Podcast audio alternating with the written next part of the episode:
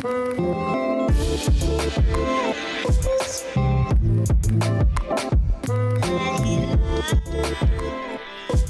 this is Sayyam Bhutani and you're listening to Chai Time Data Science, a podcast for data science enthusiasts where I interview practitioners, researchers and kagglers about their journey, experience and talk all things about data science.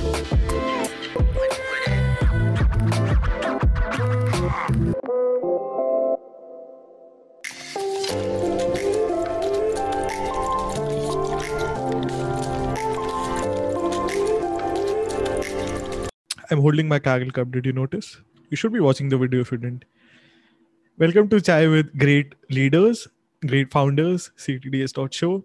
In this episode, I interview Bar Moses, who's the C E O and co-founder of Monte Carlo Data. Monte Carlo Data is trying to solve a problem that I think is one of the steps that appears even before the first step of the data science problem as we try to formulate it, which is looking at the data and looking at the reliability of it or the downtime of it, all the issues that we face with data that we have to deal with afterwards and more than that. So if you're interested to know more about that, please keep listening to this one. We talk a lot about data downtime, data observability, and all of the issues that originate out of having bad data or having the issues with data that is coming in from different sources. Bar has had an interesting background. She started her journey by serving in the Israeli Air Force.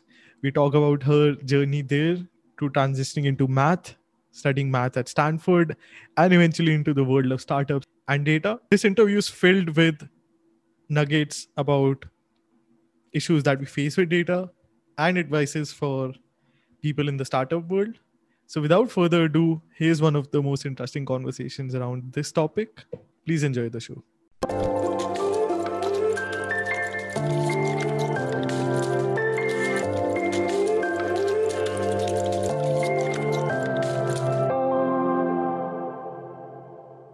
I'm on the call with Bar Moses. Bar, thank you so much for joining me on the podcast. Yeah, thank you for having me. Um, usually I start by talking about my hero's journey, and I know you've had a very interesting and uh, varied background. At one point in time, you were leading the Israeli Air Forces and you were leading their data intelligence unit. Can you tell uh, what tasks were you working on? I'm sure most of it would be top secret, but whatever you're allowed to speak about. Yeah, happy to um, happy to share a little bit about that. Um, so yeah, I was um, I was born and raised in Israel. Um, I was born and raised in uh, the Weizmann. I grew up in the Weizmann Institute of Science. Um, so actually, grew up sort of on uh, university grounds. Um, uh, you know, as a kid, sort of grew up doing experiments in in, um, in my dad's lab. Uh, my dad is a physics professor, um, so try to I try to blow up things um, in his lab as a kid, sometimes unsuccessfully. Um, and, and, and solve physics problems with him, uh, if, you know, uh, if we got a chance. And, um, yeah, you know, um, after high school, I was drafted to the Israeli Air Force. Um, and, um, you know, in, in Israel, uh, that's sort of a, a common thing to, to join, um, to join the military. Um, and, you know, sort of my, my role at that age, you know, I was, um, about eighteen years old. Um, and and um, uh, was responsible for uh, sort of a, a unit of um, uh, um, uh, sort of data analysts, um, and you know, sort of at that young age, you you you know, you obviously don't have any formal training, right? I didn't study in the university yet, um, didn't have sort of any professional experience, let alone management training, um, and so at a very young age, you're given a tremendous amount of responsibility. Um, uh, you know, can't, can't share too much about sort of the work that we did, but, um, you know, a lot of that had to do with, um, sort of data that, that ultimately helped save lives. Um, and, um, actually we, we actually got commended with an award for outstanding performance during that time. Um, and some of the things that I learned there are sort of around, um, you know, diligence, not only with leadership, but also with data, um, and the importance of that. Um, and also about sort of working, working with people in environments where, um, you know, I really believe that if you give folks the opportunity to make an impact and if they have the right motivation, even if, um, you know, they don't have sort of the, the perfect background or skill set or sort of, you know, many, many years of training in a particular area, they can still do great things, even if they've never sort of done it before. Um, and so, um, you know, really sort of was, uh, learned a lot and and really shaped how I think about sort of team dynamics and and leadership later on in my life during that period of time. That definitely sounds a lot of fun, especially at that age. I, I read or I might have heard somewhere that you used to wake up at four a.m. Uh, military schedules are tight uh, for exercise, and you were also working on these data problems. Do you think all of that was helpful in your current leadership roles? Uh, do you, do you connect the dots? Yeah, I, I definitely don't wake up at four a.m. anymore. um, I actually love sleeping. Um, but um, but yes, I think, you know, learning from a young age about Um, rigor and the importance of hard work um, and of diligence and what you can do together, sort of the camaraderie as a team, um, definitely helped and shaped and, and impact. Um, you know, I, I, I wish I could still do uh, sit-ups and push-ups at four a.m. Maybe that's a good goal for, for next year. um, but uh, yeah, and I, I also believe a lot sort of in, um, you know, kind of creating the right environment to solve hard problems. Um, and, you know, I think in a way, um, you know, when you're in a startup, you're sort of uh, running a marathon and a sprint at the same time. Um, and so, uh, yeah, balancing that um, and also balancing, you know, obviously kind of the um, uh, sort of the health of your team and, and all that is, is super, super important. We'll just dive into that. But there's another dot that I want to connect before that. Uh, I read yeah. that you transitioned into studying math and then leading a data analytics team at Gainsight. Uh, what got you interested in math? Was it uh, the work from before, or, or were you always driven to math? Great question. Um, so one of the, the things that I loved about Stanford was that, um, uh, you know, going to Stanford, I remember it felt a little bit like I just arrived at Disneyland, but for my brain in a way. You know, there were all these different, um, you know, there was like that sort of uh, roller coaster and that kind of train to try out. And there were all these things that were just very stimulating for, um, you know, kind of um, uh, different, um, yeah, different academic avenues that, that I was really curious about. Um, and I really enjoyed that. And I enjoyed that the ability to try out different um, types of classes and courses, and was super fortunate to have the opportunity to to do that. And so actually did a bunch of different um, kind of classes the first the first year or so, and was really drawn um, to math. It was super hard for me, um, but I, I actually loved that it was hard too. Um, uh, and so, uh, yeah, I ended up sort of taking, um, actually studying uh, mathematics and computational sciences, sort of a combination of, of math and stats. And um, yeah, I loved every minute, uh, loved every minute of it for sure. Um, and after transitioning into Gainsight, I read that uh, you also transitioned into the startup world. You were a mentor at First Round Capital. Uh, were, were you also driven to building your own business from the beginning, or was this also a natural transition that happened? Yeah, you know, it definitely wasn't, it actually wasn't on my radar until until way later. Um, so after Stanford, um, you know, I, I uh, worked for a little bit at the stats department Um, there, and then was actually a consultant um, at Bain and Company, where I worked um, on a number of different projects, um, among them, for example, um, with the data science team, helping Fortune five hundred companies on sort of their st- data strategy and operations. Um, and a lot of that work was actually making decisions based on very limited data, uh, because oftentimes in business and in startups, um, you actually don't have sufficient data and you still need to make decisions and move forward. Um, and so, you know, learned a lot about sort of that process and what that, you know, what kind of data can you actually collect, what data is available for companies, and what do you do when you don't have the data that you need? Um, and, uh, you know, really enjoyed that time. Later on, joined Gainsight, um, where, um, you know, had, had sort of the, the fortunate of um, kind of being part of the, of the growth story of, um, of Gainsight and the customer success category. Um, and also built a number of teams internally. One of them was sort of our customer data team, um, which we called Gainsight on Gainsight, because we were basically running Gainsight internally to um, uh, for Gainsight. So we called it Gong for short, hmm. um, uh, kind of like our, our sort of like dog food or drinking our own champagne instance. Um, and so in sort of, uh, you know, leading that team, Um, one of the things that we did was we actually, we kind of built like an incubator to test out lots of ideas. Um, uh, and, you know, sort of the ideas that worked really well, we could sort of implement them both internally and kind of, you know, help our customers adopt them. Um, and, you know, the ideas that, you know, sucked, you know, everybody hated me for them, and, and we moved on. Um, and, um, you know, I think for during that time at Gainsight, learned, learned a lot about sort of building a company, um, a lot about sort of operations and scale. Um, and so, you know, I probably only at that time, or sort of at the end of that time, actually started thinking about sort of starting a company.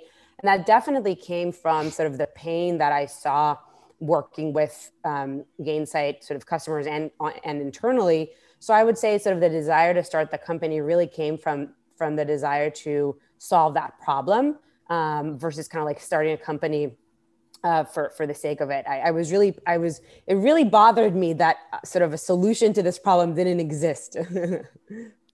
That makes sense. One of the career advices that I've been given is to join a startup uh, early in my career. Do you think that was uh, th- that's a good advice? In hindsight, looks like uh, Gainsight also functioned like a startup, if I may. Yeah, definitely. Um, yeah. So, um, uh, you know, joined Gainsight. I think at the time that I was there, you know, our, we grew our revenue about uh, ten X or so in, in the three and a half years that I was there. Um, so, so definitely, definitely was in a fast growth startup motion. Um, and yeah, I think, you know, early in your career, career, there's sort of, I think there's two things that impact you. One, your ability to learn by seeing other people who are really good at what they're doing. Um, and two, your ability to actually experiment with doing those things yourself and building them yourself.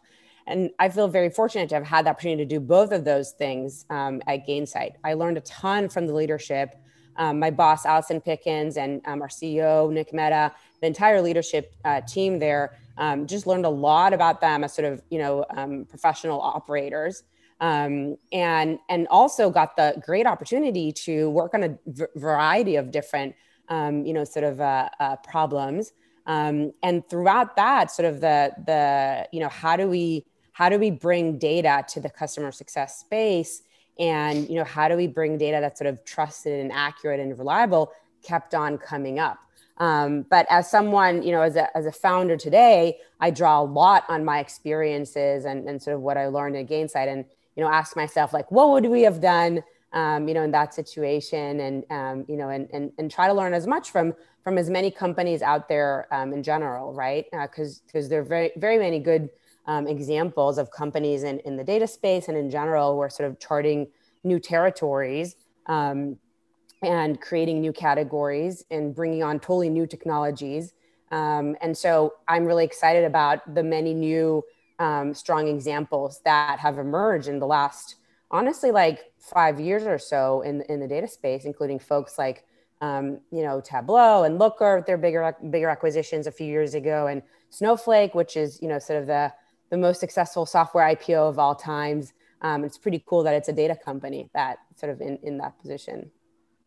Definitely. And lingering on to my previous question, it also seems like, uh, at least in my opinion, in a startup where the boundaries are blurred between teams, it's easier to work on multiple projects. And also, especially in a customer facing role, you have to talk to the engineering team, you have to talk to everyone. It's, it's easier to do that in a startup, in my opinion. Right.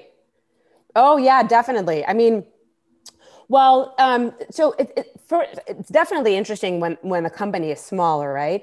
It's also, it's also, um, or sorry, it's definitely easier when the company is smaller, because you could just like, you know, tap someone on the shoulder. That's sort of the example that I used to give back when we could tap people on their shoulder, right? Um, what are you talking about? Exactly. Whose shoulder are you tapping? Yeah. Um, so, uh, you know, that being said, actually, interestingly, at Gainsight, we were, we at some point moved to sort of a remote first or sort of distributed uh, first company. And so actually my, my team and I worked with folks across, you know, um, you know, various locations in, in the United States, um, San Francisco, Saint Louis, um, a bunch of other sort of uh, remote locations. And then um, as well as India, actually. So Hyderabad and Bangalore in particular, we had teams there. Um, later on, um, had teams in Israel as well. And so actually having to figure out how to collaborate in a startup in early days in a remote um, uh, sort of location or remote setting is something that um, I've learned a lot from, from doing at Gainsight. And then in starting Monte Carlo, we actually started the company remote first, even before sort of um, COVID nineteen. And so we developed a lot of um, some of the sort of cultural things and process things that helps us from day one. So just as an example, we sort of do, you know, these um, uh, kind of like uh, team uh, team events sort of once a month where we come together, and sometimes like we have a magician come in and do tr- magic tricks for us. Or yesterday we had, you know, a session about like joy and mindfulness in your life. Um, and so from very, very early on, we've invested a lot in creating a culture that respects um, remote and diversity, and just creates a strong foundation, you know, hopefully for, for future, for future years. And uh, if the audience is curious about this important topic, I was just listening to Monte Carlo's YouTube channel. Uh, I, I believe you've given a few talks that are up on there about specifically this theme.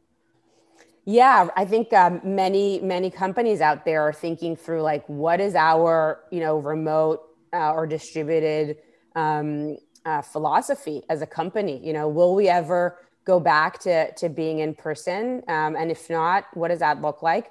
And actually, interestingly, I'm seeing people across the gamut. So I think there are some companies and founders who are, you know, really sort of um, bullish on in person and getting back as, as soon as possible. And then, I, you know, and then the other extreme, there's founders or, or um, folks who really sort of believe in, in sort of this remote distributed uh, world. And then there's folks in the middle who want to offer sort of the best of both worlds. Um, I think for us, you know, when it's safe to reopen, obviously sort of the safety and health um, uh, of our, our team is above all, and their families. Um, but, you know, once it's sort of safe to open, I think we want to create a place where Um, you know, we can build the company around the people versus the people around the company, if that makes sense. So I really believe in sort of hiring the best people wherever they are and setting up the best um, uh, sort of optimal office environment for them, whether that's like helping them find people locally to connect with um, uh, or creating a great online sort of remote experience for everyone. I am sure the audience listening right now is ho- hoping that the world eventually transitions into such a philosophy and such a thinking. Um, so I, transitioning into Monte Carlo Data, I actually have the website open in the background for the people that actually watch the video. I know it's a few of you, but still. Uh, the main theme that comes out on your website is data reliability delivered, and the website for the audience is monte carlo data dot com. Can you tell us uh, the vision of the company and what led you to founding uh, this company? Yeah, definitely. Um, so as I as I mentioned, um, by the way, the website is monte carlo data dot com in case anyone wants to check it out um, as we speak. But um, the uh, as I mentioned, you know, when when I was at um, when I was at Gainsight, um, uh, I was sort of in, responsible internally for um, the team that mentioned sort of Gong, uh, Gainsight on Gainsight. Um, and we were sort of responsible for delivering data that was really important for decision making. This was back in twenty sixteen. Um, and this is something that I see happen in, in many, many companies when, you know, there's sort of a need across the company to become data driven. And then a couple of things happen. First, you start relying on many more sources of data. Um, two, you start having more people in the organizations who are actually looking at data and at reports and making decisions based on it, um, which is great. And it's part of sort of the vision for a data driven world, right?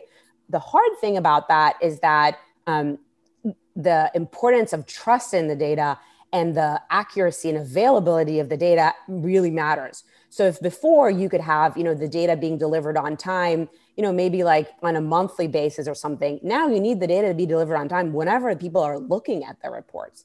Um, and, you know, for us, we like our, our data wasn't set up for that. And so bad data, you know, was something that we were struggling with. Um, and, you know, I would sort of uh, wake up, you know, the night before an important meeting, worrying about whether the report that we're going to show is accurate or not, and sweating on my way to the office and, you know, we're ref- hitting refresh, you know, until the very last minute, hoping that the numbers stay the same and nothing change. And, um, you know, I remember this particular weekend that suddenly, suddenly, of course, it's always on the weekend, right? It's like at Friday, yeah. eight p.m. Uh, when you like get the notification that like the numbers are all wrong. Um, and I remember this weekend, I was like, how is it that like, you know, um, that we're struggling with these issues that like data is not showing up, or it's showing up partially, or, you know, sort of folks looking at reports and the numbers don't quite look right and they're not sure why, like, and why are we always the last people to find out about these issues, right? We're always hearing about it from our downstream consumers, um, you know, whether it's uh, sort of our C E O or internal consumers. Um, and I was like, you know, what, like, it just seems crazy to me. How is it that we are the last to know about this? Hmm. Why are we sort of sweating at, at night? Um, and it got me thinking, so like, is it, is it just me? Like, am I crazy? Or like, what, are, what am I doing wrong? Right. um, and so I actually talked to sort of, you know, uh, Lior, who's my co-founder today, and asked many people in my network, um, and, and actually just like started talking with like very many people. Um, actually ended up talking to sort of hundreds of data leaders from small, you know, sort of ten people startups to large organizations like Netflix and Uber, um, cold call people and just ask them like, what's top of mind for you? What's kind of like keeping you up at night? What are you sweating up at night at, at, at three a m? Um, and, you know, I, I did that because I wanted some validation to make sure that it's not just kind of my personal experience, right? Like everyone sort of has their scars on their back, so to speak. Um, And I wanted to understand what the market looks like. And I actually learned that this was a huge problem. One, it was top of mind for so many data leaders. It's like the thing that sort of comes to mind as like the thing that gets them incredibly worried. And two, I learned that the impact on companies is huge. Like com- companies were literally losing, you know, millions of dollars because of this problem. Um, oftentimes because it was just an all too common reality that people were just accepting it as like, oh yeah, you know, our data is bad. You know, we just typically have like lots of people look at it before the data goes out or something like that. Um, and so that sort of gave me the conviction that, you know, one, the market is big. I think every company is becoming a data-driven company today. And when you are becoming, when you become data-driven, you will run into this problem of how do I know the data is trusted and accurate? Um, and you know what, if they haven't run into it, they will at some point soon, um, which, you know, any person in the data sort of industry can tell you um, that they've experienced something like this. And then the second thing is that I think it's still an unsolved problem and it's very painful to people. And it's one that, that people want to see resolved. Um, and so that was sort of my personal journey of both kind of experiencing it firsthand for me, but also doing this external validation to make sure that, um, you know, it's, it's, it's really sort of a, a problem, so much so that I really, I was like thinking to myself, I can't imagine the world in five or ten years from today without a solution to this. Like we have to be crazy, you know, to be operating in, in this way. The, the fear definitely comes through in your blog posts, most of which, uh, some of which start by mentioning at three a.m. you will get this call. Most of us end up getting that call because of these issues, at least people who work in this domain. Yeah, definitely. And, and, and by the way, just to be clear, like, I think that's a terrible reality, right? Like the reality in which we live, in which, um, you know, we, we have to, you know, we're, we're forced to yeah. do a lot of these things manually, which requires all this like hard work. I think it's completely unnecessary, right? I think we need to lean into the solution, into automation to, to make sure that, you know, that is never a reality that anyone deals with. And so the mission and vision for Monte Carlo is like, have your data be reliable and never experience that again, right? That's something that we should all aspire to. Sleep well at night, um, knowing that your data can be trusted and accurate, right? Absolutely. And uh, as you mentioned, I- I'm sure you've done the market research, but to help us appreciate uh, what industries are you aiming for? Uh, we we look at, some of us look at data problems like, all right, you have the C S V on your machine, you just need to be able to make some interesting predictions around it. You can do E D A, you don't need online learning, uh, you don't have an incoming stream of data. So what's what's the target industry for you, and uh, how important of a problem is this that you're trying to solve?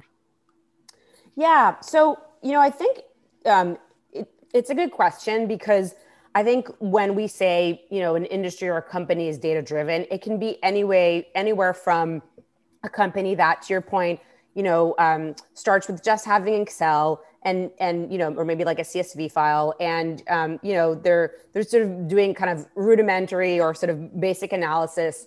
Um, and it could be all the way to sort of organizations that have, you know, thousands or ten thousands of data sources that they're bringing together, you know, multiple data warehouses, data lakes, et cetera, multiple B I solutions.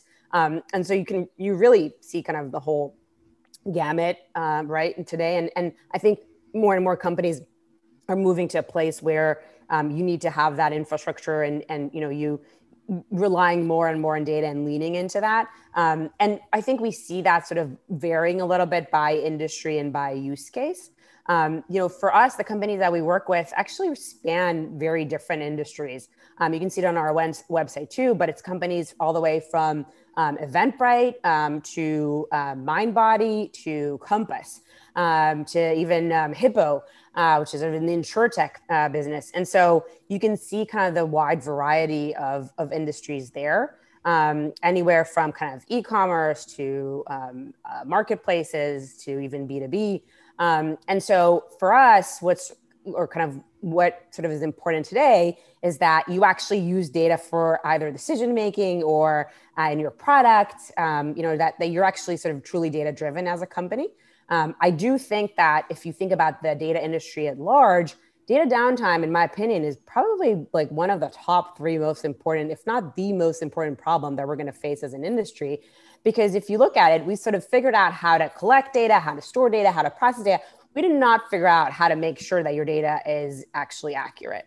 Um, I can't say that like that is a solved problem. So I actually think this is going to be huge for the data industry overall, and, and for really any company um, uh, in the same way that, you know, any sort of engineering team Um, you know, sort of has, runs into some of these problems. Any data team, I think, will run into these problems um, for sure. Absolutely. And uh, in your blog post, which are there on the website as well and on Bar's Medium profile as well, in one of them, you mentioned that uh, if you're scrolling through an app, sometimes we t- tend to just hand wave that, okay, maybe it's our internet, maybe it's not good enough, maybe the app isn't refreshing. But that is uh, sometimes the data is down. So what, what do you mean by data downtime? What, what does that mean? Yeah, great question. Um, so so data downtime as a as sort of definition um, is periods of time when data is missing, inaccurate, or otherwise erroneous. That's sort of the kind of like the proper definition that we sort of came up with. But where does it come from, right? Why data downtime? Um, this actually sort of drives or kind of builds on Um, a corollary to application downtime, um, right? So if you think about it, a couple of decades ago, um, you know, Monte Carlo as a company probably didn't even have a website.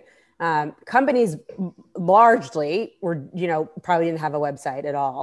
Um, and so if your website was down for whatever reason, um, honestly, probably nobody noticed because like mm. it just wasn't a big deal. Nobody was using your website and they could just move on, right?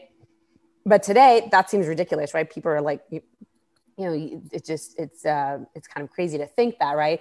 You're kind of managing ninety-nine point nine nine nine percent of availability for your applications overall. And of course, if your website is down, that's huge.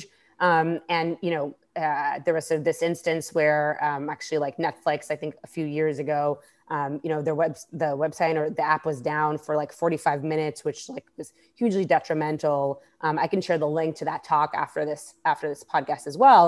But, you know, the, the, the, it's clear today that the impact of your applications being down are very severe. Um, and so because of that, there's this whole, um, you know, sort of category of solutions that emerge to help make sure that your apps are up, are up and running and there's no dying, downtime for them.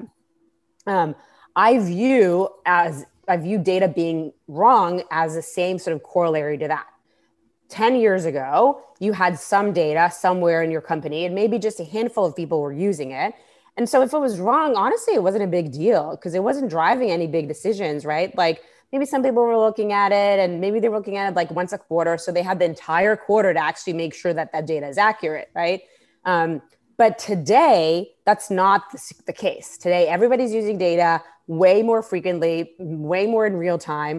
And so in those instances, like when your when your data is down, right? When it's it's when it's bad, when it's like not arriving in time, when it's um, you know, sort of all null values suddenly, um, you know, when when sort of it changes dramatically and you don't know about it. Um, uh, and and you know, shouldn't shouldn't uh, be in, in this quality, people start noticing. And so I think in the same way that we've sort of figured out the application downtime problem in the last couple of decades, we're going to need to figure out the data downtime problem in this decade um, and actually make sure that we are uh, meticulously solving this problem in the same way that we did and that we're measuring, you know, ninety-nine point nine nine nine, um, you know, five nines or four nines of sort of data uptime, if you will. Um, and, and I also believe that the solution to that will come from some of the principles that exist in software engineering that we can adopt in data. And uh, to, to elaborate on that, it's not just uh, companies or businesses as well. Uh, even as individuals, uh, just just thinking out loud here, we use yeah. uh, fitness trackers and whatnot, and we're also looking, scrutinizing our data. Literally, people look at their Instagram likes for whatever reason. That is also data that you're looking at, and you don't want uh, that to be bad. Yeah, one hundred percent. It's it's actually it's actually very personal. Um, you know, the the problem of data downtime. I, I recently wrote, wrote a blog post about this. Data downtime is anywhere from, you know, can happen for anywhere for like a poker player to, um, you know, on, you're right, on your Fitbit, um, on, on health uh, tracking applications, right? Um, uh, whether it's like, you know, monitoring your like, you know, blood, sugar levels in your blood or, or anything like that. Um, and, and all the way to actually the election results, um, right? Um, and, and uh, it, it just, it, it impacts everyone. Um, you know, just to give a specific example, I think in the, the most recent sort of census, um, twenty twenty census was sort of plagued with with bad data and, and data downtime, and, and that's impacting everyone um, personally. And so, yeah, I think this is, it's not, it's really not a theoretical problem. It's something very, very real and, and near and dear to everyone's heart, um, for sure. How do you look at uh, this? So earlier you mentioned automation as, as part of the process. Uh, it's maybe to some extent comparable to DevOps uh, in the software one point oh pipeline. How how do you think of this as a solution? How does it fit into the software two point oh uh, world? And if you could also maybe share a bit about your product, because on the website, uh, there's an option to join the waitlist for anyone that's listening. Uh, but if you could give us a teaser or maybe give us an insider look. Absolutely. Um, so I'll go back to the analogy about application downtime. And if you think about sort of how you know, application downtime was sort of resolved, or sort of what are the tools, methodologies that we've developed to um, manage that is through, you know, teams like DevOps in particular, which we've really seen the rise of in the last decade, um, and observability. Observability is sort of a space that has emerged as a very fast growing area to support DevOps teams to help them manage downtime for applications, right? Um, now, if you think about kind of what observability means, observability is basically sort of the kind of ability to understand the health of a system based on, um, you know, sort of its output or based on sort of checks for it or, or monitors for it. Um, and in the space of DevOps, you know, teams have uh, specific metrics that they look at, um, even though kind of applications can break for a million different reasons, right? There's so many different reasons why your website can be down, right? All the way from like someone making a change somewhere that you were unaware of, to like some network issue. Like there's a whole gamut of reasons why your app can be down. However, observability and sort of DevOps includes very specific metrics, including things like latency and performance and C P U and specific S L As and S L Os and all this good like methodology that's like super common today in DevOps um, that folks use in order to Uh, to have really good visibility into the health of their applications. And that's also driven by kind of this move, um, um, you know, from sort of monolith to microservices. Um, and so when you think about kind of that whole, uh, you know, change that happened in the recent, in our last generation and apply that to data, that's where I think sort of the solution to, to data downtime comes from. Um, and so I believe in something that we call data observability. And data observability in the same way is an organization's ab- ability to understand the health of the data in their system and can give people the ability to eliminate data downtime by basically applying these best practices. Um, and part of that means thinking about um, downtime holistically, sort of across your data stack, right? So in the same way that, you know, um, if you think about sort of common solutions in the DevOps space or solutions like New Relic, AppDynamics, Splunk, PagerDuty, all of those are sort of best-in-class solutions to help engineers um, get sort of visibility into the health of their applications. Um, and you really can't imagine an engineering team sort of uh, operating without something like that, right? It would be really weird if anyone tried to like, you know, build sort of massive applications without that. However, in data, interestingly, we are doing that. We're actually flying blind. Um, we really have the, you know, very complicated infrastructure and tech stacks, but we have no way to understand the health of them and to understand the observability of, or kind of get insight into our, into our data observability. Um, and so, uh, you know, when you think about how data downtime can actually happen anywhere sort of across sort of your pipeline, all the way from ingestion to E T L to warehouse analytics, in the same way that you, you know, kind of Um, use New Relic or AppDynamics to manage your applications um, kind of wherever they are, connect to them. Um, I think the solution to data downtime ultimately is sort of doing the same in, in, in that kind of same approach, that same vein, providing um, uh, a health or sort of a view into the health of, of people's data. Um, now, what does data observability actually include?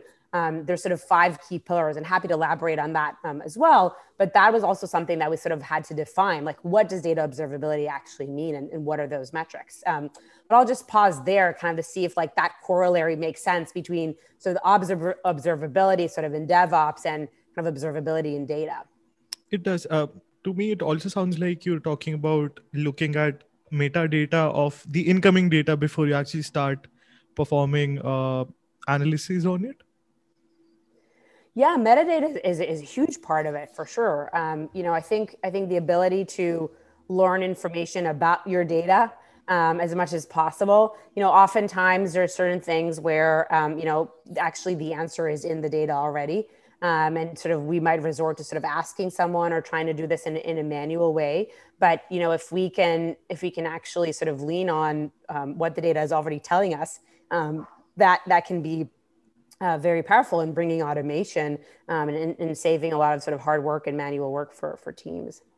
Just just continuing on that tangent, it's also really interesting because uh, many, many times we're taught that you need to investigate the data once you have it to look at uh, are the columns right, uh, are the values missing, instead of trying to solve the problem before. Just like you mentioned that we have these complicated stacks, we have these complicated open source libraries, but we aren't looking at the source, which should be the first case. Yeah, definitely. You know, I think when I think about how to sort of, what, or what our approach is to sort of solution like this, there's sort of a few components, some we've talked about and some you just touched on. So one of them is kind of having, you know, end-to-end visibility into your existing stack, right? So something that basically can connect quickly and seamlessly all the way from ingestion to analytics, and doesn't actually require you to change your pipelines or write new code or like use a particular programming language, right? Like, there's so much um, diversity and complexity out there. A solution like this should work with your um, stack as is. That's one. Um, second, it should, I think, monitor your data sort of at rest, right? It shouldn't require actually taking the data outside um, from, from storage um, uh, in order to sort of enable uh, that kind of like observability.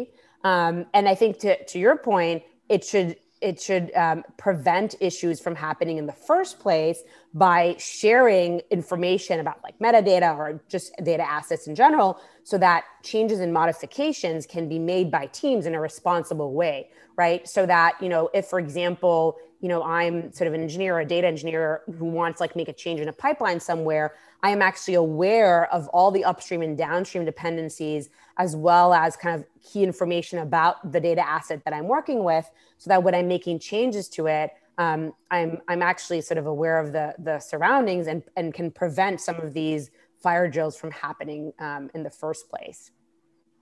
And uh, just dropping another plug, many people who listen to this podcast, I'm sure they know that I'm not uh, very aware of these side of the things. So because if I sound smart, that's because I've read almost all of the blog posts that are there on your website. Would highly encourage the people to check them out. But go, going back to the previous discussion, you were talking about the five pillars of uh, data reliability. Please, please continue on that. Yeah, of course. So, so as I mentioned, you know, um, in in for observability for engineering, it's very clear what is included in there, and you know, it's it's quite common knowledge today. In data observability, it's not defined quite yet.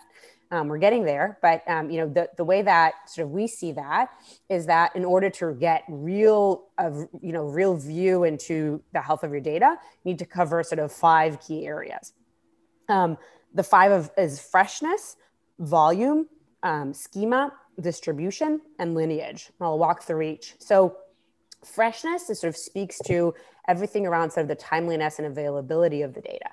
So for example, if a specific table gets updated like five times an hour, and then tomorrow it like suddenly doesn't get updated, like that's obviously a problem, right? Um, so many different ways to think about sort of the freshness and up-to-dateness, if you will, of, of your data.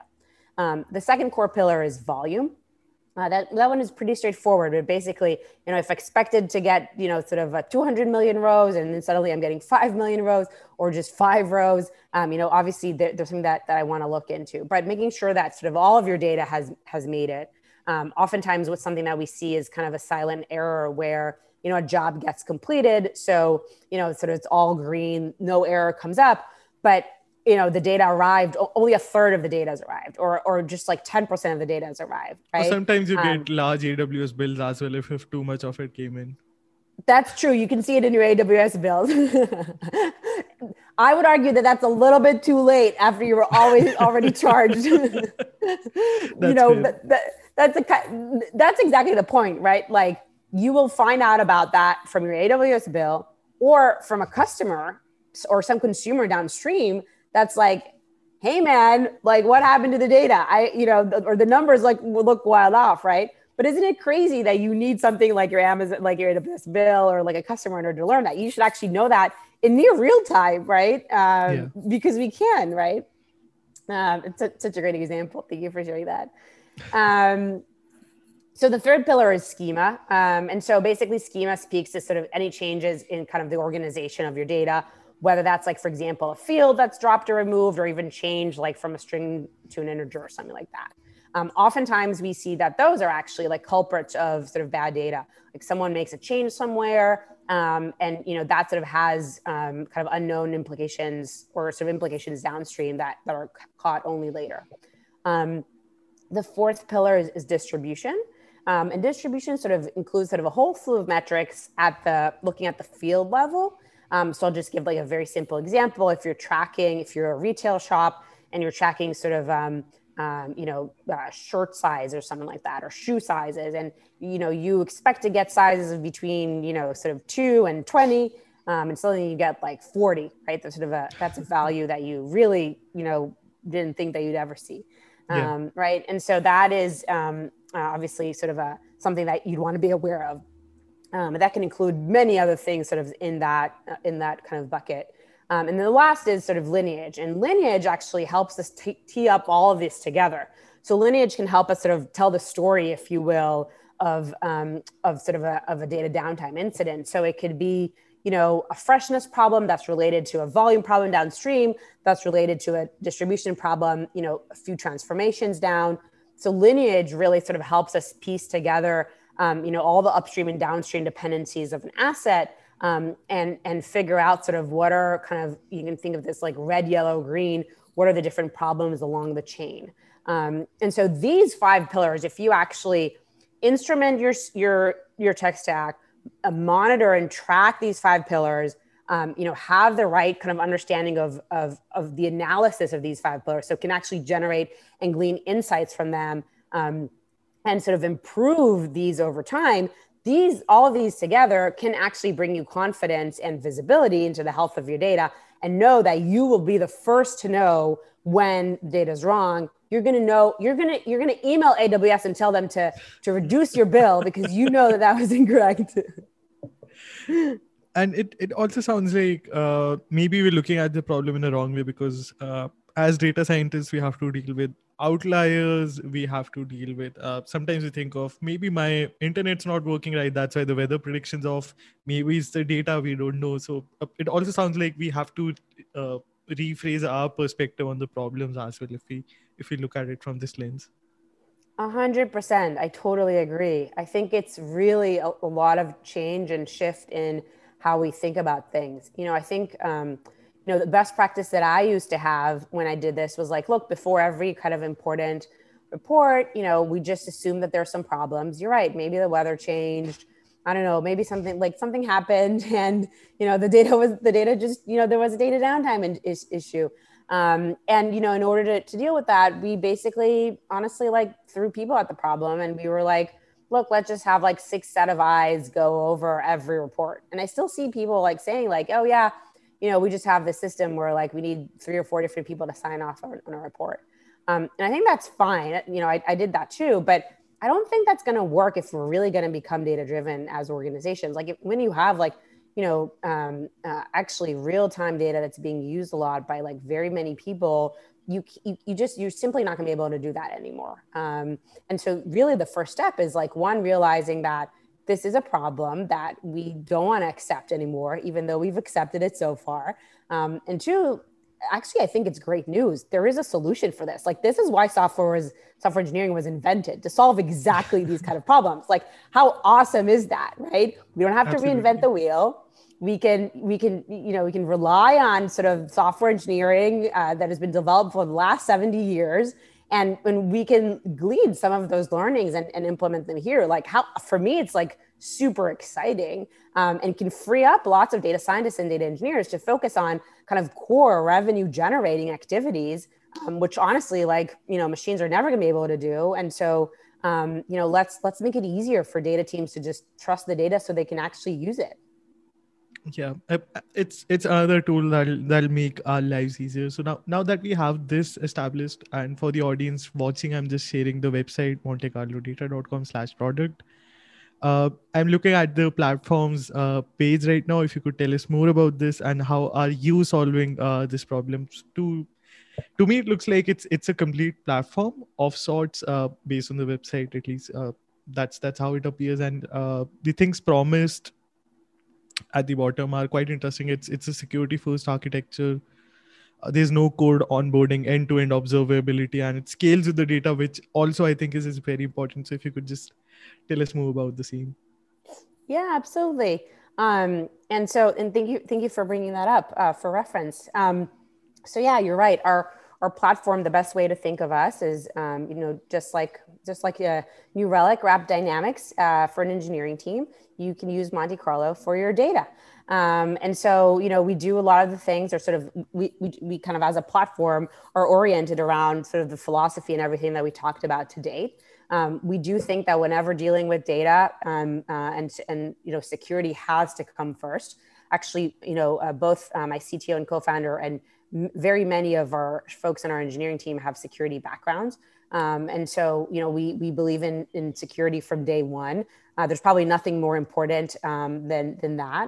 Um, and so when you think about kind of how, you know, sort of in, in, in that diagram that you showed, um, you know, you can see sort of how we think about kind of end-to-end visibility, you know, connecting kind of to, you know, wh- wherever your stack is, um, you know, without sort of modifying your pipeline or your existing um, solution. Um, you know, we think about sort of using machine learning models to automatically learn your environment and your data um, so that you can sort of know what needs to be monitored, um, but also gives you sort of flexibility to kind of set custom rules. Um, and sort of as you can see kind of in, in that in that page, um, we really sort of anchor around um, making it very easy to understand data, basically, um, you know, see and understand visibility into the health of your data through our data observability engine, basically. Um, and so that, you know, obviously kind of um, when you think about sort of any data observability platform, you need to think about sort of anomaly detection techniques that helps you, you know, when th- know when things break. Um, you know, you want to minimize false positives, but taking into account, you know, not just individual metrics, but like a holistic view of your data and the potential impact of a particular issue. Um, you know, you want something that will help you identify kind of the key assets and dependencies um, in your in your data, because oftentimes, um, you know, data teams inherit legacy um, systems in which they're not always familiar uh, with kind of what was set up before. I see you laughing, but I'm going to start crying. But why, um, why are we using uh, Internet Explorer? Why are we using? Uh, why are we storing our code on on a zip file? Exactly, that's right. Um, and so, you know, uh, actually having, you know, a way to kind of identify your key assets, that's something that that I'm very excited about. Um, uh, you know, we. I think that going back to your point around like there is already data about what your key assets are, and you can actually, we can look at things like what is being used, what is being queried, in what way to help you understand what are your, um, what are your sort of key, um, key data parts that you actually want to use. Um, and, you know, having all of this information at your fingertips basically means sort of three things. One, you are the first to know about data problems. You, you know, the sort of the, the nightmare situation where you're like, you're not aware about, not aware of changes in your data is not going to happen anymore. You're going to be, you're going to know about this. Two, once you, once you have actually identified that there's a problem, um, helping surface information to you that helps you resolve in minutes, not in days or hours. So, or months actually. So one thing that we've, we've learned from, from working with our customers is that um, one, you know, even when there's sort of a, a problem, it may, it may take like months to resolve an issue, to identify like what exactly was the root cause. Um, and we believe in a world where it shouldn't take you months, it should take you a few minutes. Um, you know, the, the tricky part of this is also like, the longer the problem lingers, the harder it is to sort of fix the problem. Maybe you need to backfill more data, maybe you need to like, you know, the sort of the errors kind of pile on them on themselves. You're also prone to more compliance risks the longer that it's sort of lingering. Um, and so really being able to resolve problems as soon as possible. Um, sort of the, the second um, kind of thing that we focus on in our, in our platform. And then the third is um, actually sort of preventing data downtime from the, from, from the beginning. So, you know, by having this information at the finger, at fingertips and using it as part of your operations, um, you know, I think we can, and we've seen this happen, um, uh, you can sort of dramatically reduce the rate of data downtime to begin with, um, which, which is sort of uh, magical. So uh, for, for people that are curious, how, how can they check out the product? Uh, there's, there's a waitlist page. Uh, any any link apart from that that you want to mention? Yeah, feel free to email me. I'm bar, B A R R, at monte carlo data dot com. Um, so super easy. Uh, if you want to learn more, if you want to set up time to chat, I love chatting about all things data, um, whether so, so it's our platform or just generally kind of about data downtime. Um, something that, you know, I, I obviously am very passionate about and think about a ton. Um, and so, you know, yeah, f- feel free to sh- just shoot me an email. Um, again, it's bar, B A R R, at monte carlo data dot com. Super happy to, um, to connect, exchange ideas, share more, et cetera. M- mention that the podcast sent you, you'll get a faster reply. The what, sorry? Oh, yeah, exactly. Yes, mention that. The, please do.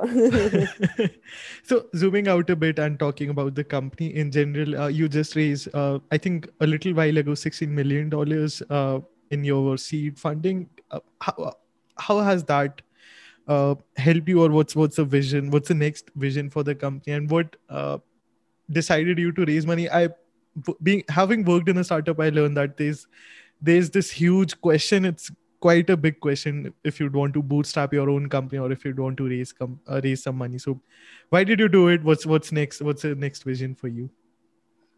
Great question, and you know, I think um, what I've learned. So, actually, before kind of starting the company, um, I also I spoke with sort of about fifty or so founders, um, actually to just ask them about their kind of entrepreneurial journey. Um, and, and you're right, there's so many different ways to doing this, from bootstrapping to, fun, to you know, raising um, V C uh, uh, funding. They're just, and, you know, and even somewhere in the middle, right? It's it's not sort of a static thing. Um, I, I learned through that, that the entrepreneurial journey is very personal. Um, it really depends on kind of what your ambitions are, kind of what, you know, what, what kind of a company you want to build, what kind of a problem you want to build. Um, for us, you know, it was, it was pretty, um, Uh, uh, pretty clear kind of from, from day one, what kind of company we, we want to build. And, um, you know, I think, I think this is this, uh, as I mentioned, like maybe the top problem in the data industry. And I think this is one that's sort of critical to solve as soon as possible. And, um, you know, we, uh, um, uh, we're very excited about doing that um, as soon as possible and making it easy as fast as possible for all data teams. Honestly, like, Um, I think any data team out there needs something, something like this, and, and we're just stoked to to help solve this. Um, and so, um, yeah, we we we just announced sort of uh, our Series A raised of sixteen million dollars, um, led by Excel, participation from a number of very strong folks, including G G V um, and others. And um, yeah, we're we're super fortunate to to be working with them, and you know have, have largely used the funds to um, you know hire, hire our awesome team. Um, uh, we have a great, um, uh, you know, um, stellar team of folks who are similarly sort of passionate about this. And, um, you know, we kind of wake up uh, obsessed about our customers and about helping them, you know, sort of wishing on, wishing upon them no data downtime if possible. That's amazing. Uh, re- really looking forward to what's what's next from the team. Uh, another thing that I've learned through your journey is you really give a lot of importance to having di- a diverse team, having looking at culture uh, from importance. Uh, how, how do you think, as uh, anyone in a startup, not not just in a leader's role, how how should we, what, what are we doing wrong, and what, what should we do better to encourage diversity or helping uh, improve our cultures in general? Because it's it's a lingering problem, I think. Yeah, you know, I think um, maybe the most important thing that we can do is like wake up and think about it and talk about it and, and take action on it. Um, and you're right, anyone can do that. You don't need to start a company to do that. Um, and folks, folks in in our company, for example, I'm seeing people sort of you know work to change our reality every day, whether that's you know um, you know thinking about the representation or participation of folks in the creation of our product, in the in sort of our website, um, in sort of the events that we organize, uh, and sort of the advisory boards that we put together. Um, you know, just thought about culture and diversity and include and inclusivity, inclusion um, goes into every step of the way that we that we are building the company. You know, I, I can't tell you that that we're perfect. In fact, we're very far from that.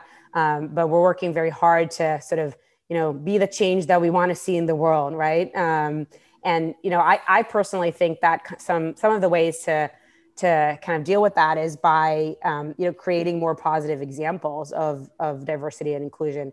And that could be, you know, really in any industry. Um, in particular, I'm excited about the data industry because I think it can be, it can help level the playing field.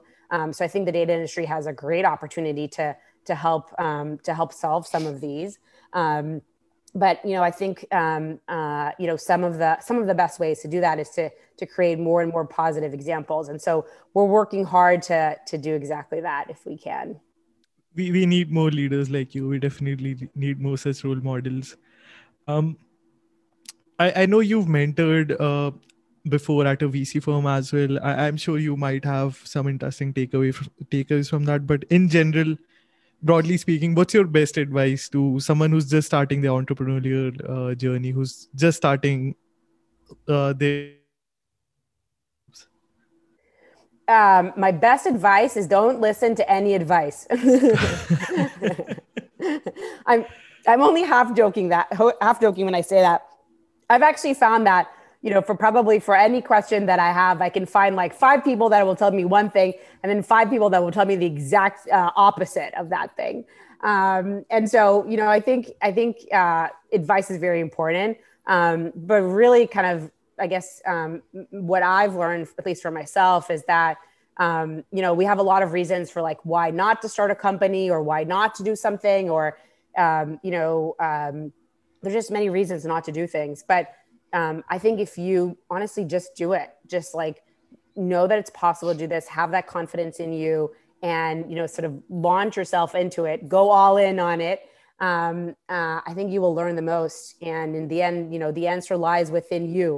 Um, and so kind of look, look for the, look for the why yes, um, and, and lean into that and, and the answers will make themselves obvious. Like you said, it's always a very personal journey. Yeah, exactly. Very much I, so. I have three more personal questions. I try to keep the last question somewhat tricky uh, for the people I'm interviewing. I'll, I'll maybe start. I'll maybe start with an easy one. Uh, why did you name the company Monte Carlo? I know it's named after the simulation. Why, why did you uh, name it after the simulation? Yeah, great question. Um, so uh, I actually, um, you know, I did I did sort of research at the stats department um, with Monte Carlo simulations. And um, yes, it's, you know, it's a Monte Carlo for folks who are maybe not familiar. It's sort of a way to, um, you know, predict an outcome in situations where we don't have an analytical model, like a full analytical model of the problem. Um, but we can try to basically simulate the problem very many times over and over again um, to try to see what the outcome uh, might be. Um, and maybe the best sort of application of that is actually, um, uh, you know, um, uh, many sort of forecasting ways or sort of forecasting uh, platforms like five thirty-eight is an example. They run forty thousand different simulations of the outcomes in different states. Um, and by looking at those collective results, they try to predict the overall outcome. Um, and so, you know, applications of Monte Carlo sort of range all the way from kind of like elections to um, poker uh, to, you know, uh, actually biology research. Um, uh, so that's, you know, I, I sort of exposed to that at, at, a, at a kind of young age. Um, and, uh, um, you know, when sort of naming the company, um, wanted to sort of focus on a name that would both resonate with our audience, um, but also would be very approachable. um, and just found Monte Carlo to be one where, you know, for folks who sort of work with data, um, they're, you know, likely familiar with Monte Carlo simulations, um, and maybe want to visit the Monte Carlo, um, you know, location. Uh, and so just I'm actually that- jealous. I, I know you were flying people out for the grand. Uh, how I missed that boat. Yeah, we're also a Formula One fan. So it's actually, um, uh, it's, you know, all sort of paths converge in Monte Carlo these days. C- continuing to the next question. Uh, in your bio on the blog, it says you're a fan of action movies. What's your favorite action movie of all time? Oh, such a good question. It's so hard. You have, you're forcing me to choose. Um, yeah, I, I'm a big fan. Some... Um, some specific ones. I really like The Matrix, the first one. Um, so that's not the probably... third one? Sorry? Not the third one? No, no, definitely okay. not. There's nothing like the first one.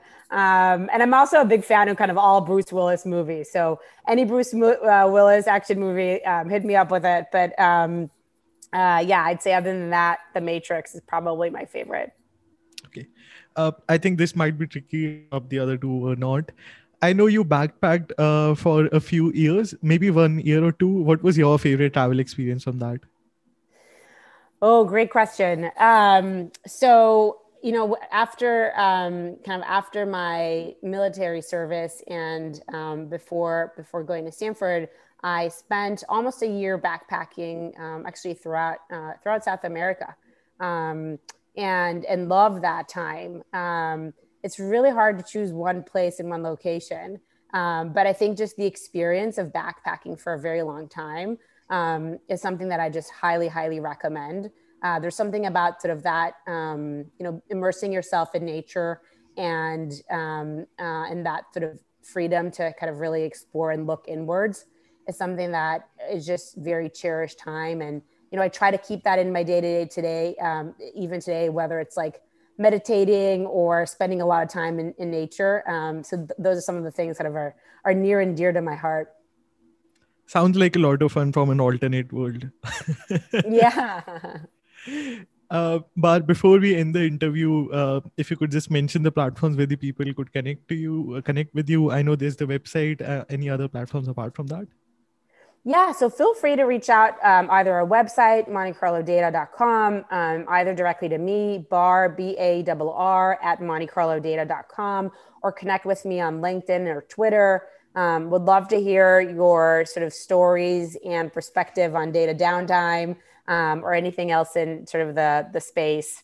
Uh, really looking forward to hearing from folks. For the lazy people who won't scroll down, uh, Bar's Twitter handle is her initials, B M underscore data downtime. Very easy to remember. So just feel free to find her yeah. on Twitter. In case you were curious what I'm thinking about. Yeah.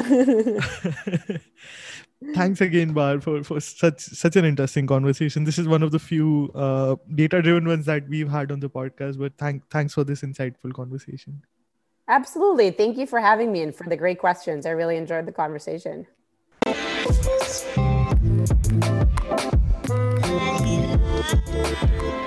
Thank you so much for listening to this episode. If you enjoyed the show, please be sure to give it a review or feel free to shoot me a message. You can find all of the social media links in the description.